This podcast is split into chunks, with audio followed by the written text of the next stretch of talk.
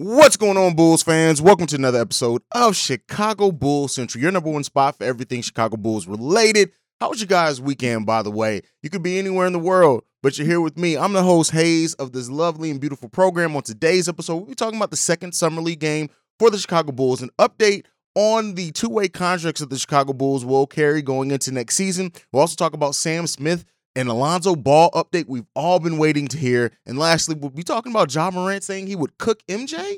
MJ? We'll get into all that and more on today's Chicago Bulls Central. You are now tuned in to Chicago Bulls Central, your number one spot for all things Chicago Bulls, hosted by Hayes. All right, Bulls fans. So, hopping right in. So, this is why Summer League always should be taken with a grain of salt, right? And I know that for for some fans that don't necessarily always watch Summer League, um, or some fans who are just excited about basketball, excited about picks, excited about Marko Simonovic, Dalen Terry, Justin Lewis, things like that, that, you know, it, it can be overrated some. And while Summer League is there for kind of an evaluation of talent, it's not necessarily a one for one on how players are going to uh, perform in the NBA. Now, after the first summer league game, there are a lot of people after I did the video that were saying that hey, Marko is the next one up.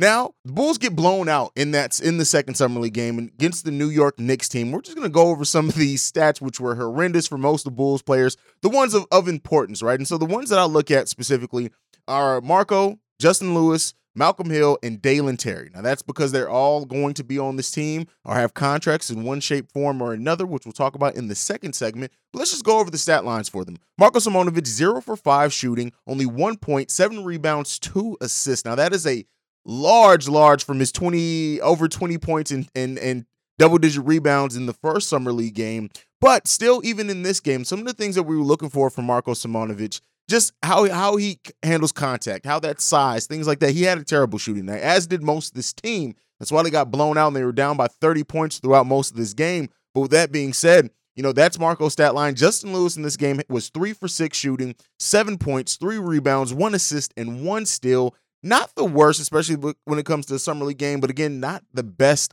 either. Malcolm Hill, who had a, a, big game in Summer League game one as well, kind of solidifying him, getting him that last two way contract, which we'll talk about two for 10, five points, two rebounds. That's it. And then Dalen Terry, our 18th overall pick, three for seven, 13 points, six for eight free throws, one rebound, uh, three assists, and seven turnovers in this game. He also had a flagrant foul call. And I loved what he said afterwards that he was trying to stop them from scoring. But with that being said, uh, you know, the things that you're getting from this game aren't necessarily how their how their skills are going to translate one for one in the NBA. So anyone calling Dalen Terry a bust is just sensationalizing or they're just an idiot.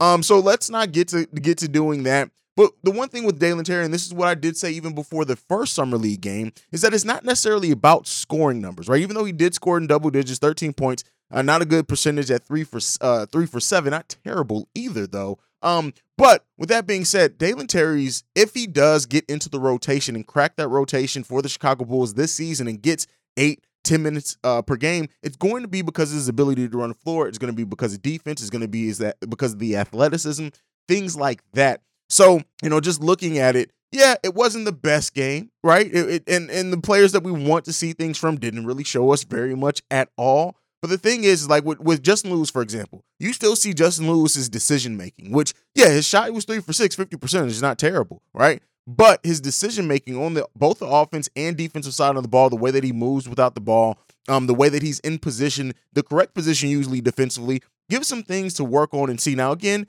better talent, much better talent in the NBA. Justin Lewis is on a two way deal, so we'll see how much we see of him for the season. The two players that we know for sure, at least think because you know we hope that Marko's not going to get another G League assignment. It's going to be Dalen Terry and Marko Simonovic. I already talked about Dalen. already talked about Marko some as well. I still think that both these guys are doing enough to to to be more so on the main roster this season. We'll see if Dalen Terry gets a, a G League stint or not, but I really do think that Dalen Terry is going to show enough, especially defensively, that he may go ahead and crack that rotation early, considering that the Bulls may need some help on the wing. And I think Dalen Terry's versatility too may be something that gets him some minutes early. The fact that he can he he can play between the one and the three, right? And we'll see what that ends up shaping up for him over the course of his career as he settles into a position. But one of the things I've always compared Dalen Terry to is that he's going to be like a young first couple of years in the league Wesley Matthews, where Wesley Matthews played everything from point guard to the three. And that was before the switchability. That was before positionless basketball became a really big thing. So I do think that Dalen Terry,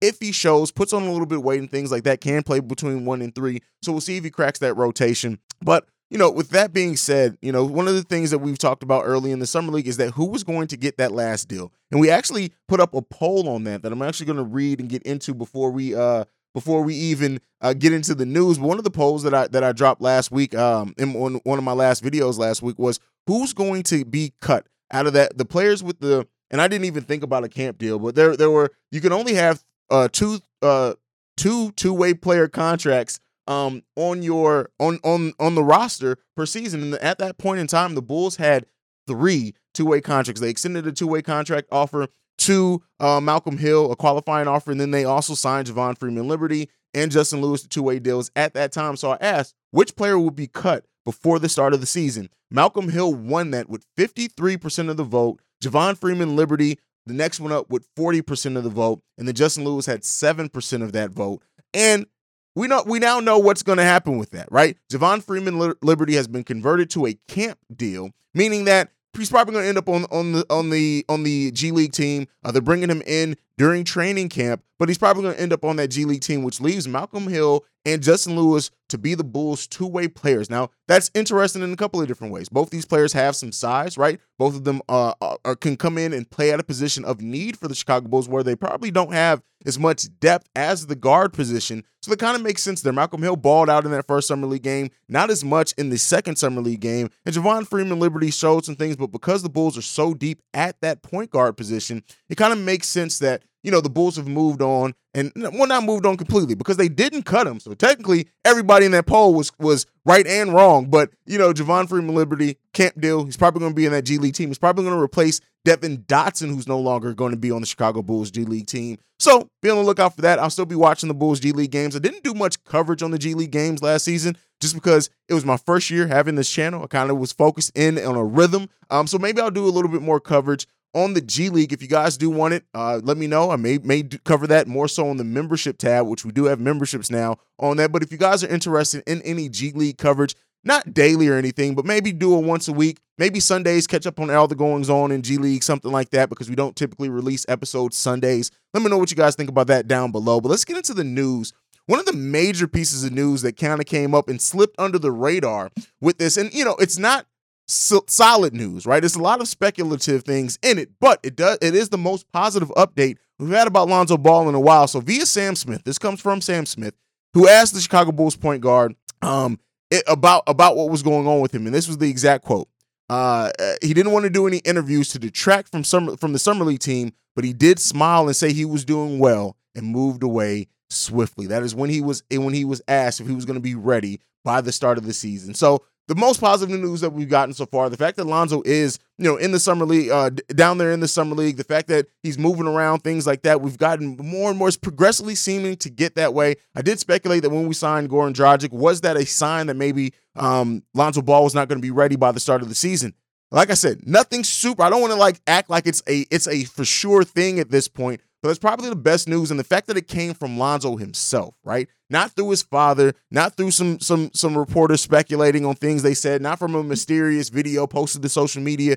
This was Lonzo Ball reacting to being asked the direct question if he was going to be ready by the start of the season. The fact that he smiled and said he didn't want to detract from the summer league team, that may tell us that coming up here shortly, we're going to get an announcement that Lonzo Ball is going to be ready to go by the start of training camp. Let me know what you guys think down below. Do you think, do you take this as positive news? Do you think Lonzo's going to be ready? And how does that change the outlook for you guys on the Chicago Bulls season? Like I've said before, I don't think we would have, we wouldn't have suffered hugely if we didn't have Ayo, if we, Ayo Dosunmu ended up being our starting point guard to start the season. But the Chicago Bulls team is a better team with Lonzo Ball on the team. And I do want to see Billy Donovan use the members of this roster a little bit better than what he did last year, unlock a little bit more of them with a more versatile uh, offensive scheme. But with that being said, this team was a much better team with Lonzo Ball on it. And I get Ayo's great, and Ayo should be a Chicago Bull for a very long time when he when we lock him into an extension next summer. But Lonzo Ball helps this team reach another level, especially defensively, especially in transition, especially with his three point shooting. I, I want to see his decision making a little bit more as well. Lonzo Ball takes this team to that next level, period.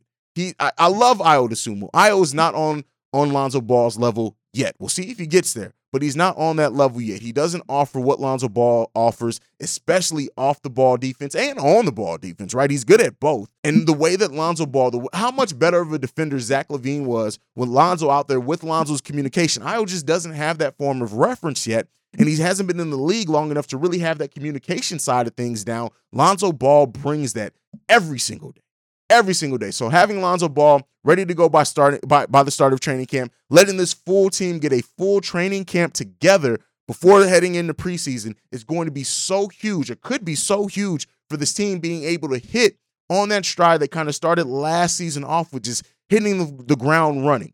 We need Lonzo Ball to do that. Hopefully he's there healthy. And like I said, it's good to have a positive update and not something, it's still speculative, right? It's still reading between the lines, but it's good to have something coming from Lonzo directly in this case. But let's go ahead and get ready to go into our last topic for today's show. And that's in an interview with Taylor Rooks. Ja Morant was asked about MJ, and he said that he would cook MJ. I love the confidence. I love Ja Morant overall. Like, I have some issues with some of the things off the court with him, him referring to himself as Black Jesus, now some things like this. But one of the things with Ja Morant is just his how his confidence, but he backs it up on the court. And I fully do believe that he thinks he'll do that. But let's be clear here. Michael Jordan would completely school and toy with Ja Morant. All that confidence would be completely shot in the foot when it's all said and done after he plays against Michael Jordan, especially a prime Michael Jordan. But let's not even give him prime Michael Jordan. I'm giving first two years in the league, Michael Jordan would cook Ja Morant. Not and especially not prime. You talking about prime MJ and Ja Morant? Come on, I love Ja, right? I love Ja. But Mike is taller, more athletic, in my opinion, a better defender, more intense, and he plays those mind games. I don't know if Ja Morant is quite built for the mind games MJ would play with him. Right? I don't think so. MJ would probably let Ja Morant, and I said this over on Locked on Bulls as well, score probably the first two baskets of them playing one on one. Just to allow that, just so he can let Ja Morant's confidence build up so he can crush it. That's the level of player that we're talking about. That's the type of player that we're talking about Michael Jordan being the competitiveness of Michael Jordan. And then he would go on to completely sweep everything after that point. Right? Ja Morant would be able to say, I got two buckets against MJ, but MJ would absolutely destroy Ja Morant, right? Take him into the post, dance around him. Like we talked about, I talked about uh, uh, DeMar DeRozan dancing around on KD at one point. Like Michael Jordan would take John to the post, hit a couple of spin moves, some post, uh, uh pull up jump. Like it would be a massacre. But let me know what you guys think about that down below. What do you think? Who do you think would win in a one on one game against Ja Morant and Michael Jordan. Come on, Ja. Like I love Ja. Don't get me wrong, but one of the interesting conversations that we got into over on Locked on Bulls that I do want to bring over here, and and and and talking about this topic, and I want to I probably put it up as a poll too.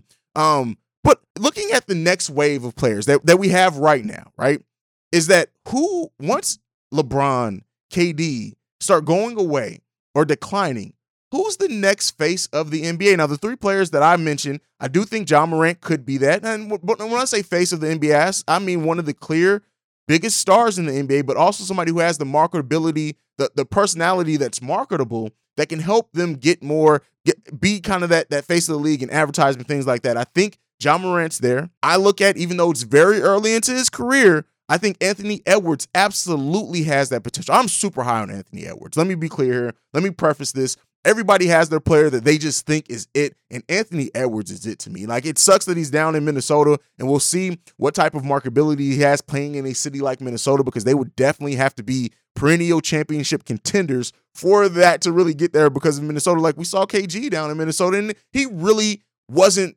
marketed, and he was one of the best players in the NBA. But with that being said, Anthony Edwards, I look at him and I say that that's a player that has the talent, the personality, everything to be one day one of the faces of the league. I do think that that may have to come via either leaving Minnesota or them just being so good. Uh, Pat mentioned Luka Doncic, who I do think absolutely has that chance and that possibility as well. And then Zion Williamson came up. And the one thing that I found interesting about that is that looking at Zion's skill set and what he's able to do on the court when he's healthy, absolutely. But is he going to be able to stay healthy enough to get to that level? But, you know, those are kind of the four players that I look at there um, I know I'm probably missing somebody. Let me know down below who do you think is a player that, as this current guard of best players in the NBA kind of fade off, who do you think has the chance to be one of the biggest stars in the NBA and kind of be the face of that league? Somebody who not only plays on the court, gets to the playoffs, goes on long runs, but also has the personality that can be marketed, the personality that gets in commercial, the personality that gets a lot of brand deals. Let me know what you guys think is next up. And a, as a young superstar who can take that over in the next three to five years, and that may even be pushing it out too long. But let me know what you guys think about that one. How are you going to let me know that? Well, we're going to get into that as we end the show. Make sure you're following the show at Bull Central Pod. Um, at there, you can interact with me on Twitter. If you want to follow me personally, it's at CEO Hayes, That's CEO H A I Z E. But if you're on the podcast side and not the YouTube side where I can easily see comments, and you want to get in touch with me, you can also send us an email at bullcentralpod at gmail.com. It's also down in the description box. And then lastly, if you want to leave a text and or voicemail to sound off on this topic or any other ones, to be played on our Saturday mailbag episodes. The number to do so is 773 270 2799. But that is it for me for today. Unless some news drops, you know, if news drops, I drop. But other than that, this has been Chicago Bulls Central. Thank you so much for being a part of the community and helping this grow. But like I like to end everything on, go Bulls. Love you guys. Peace, y'all. This has been a presentation of the Break Break Media. Media.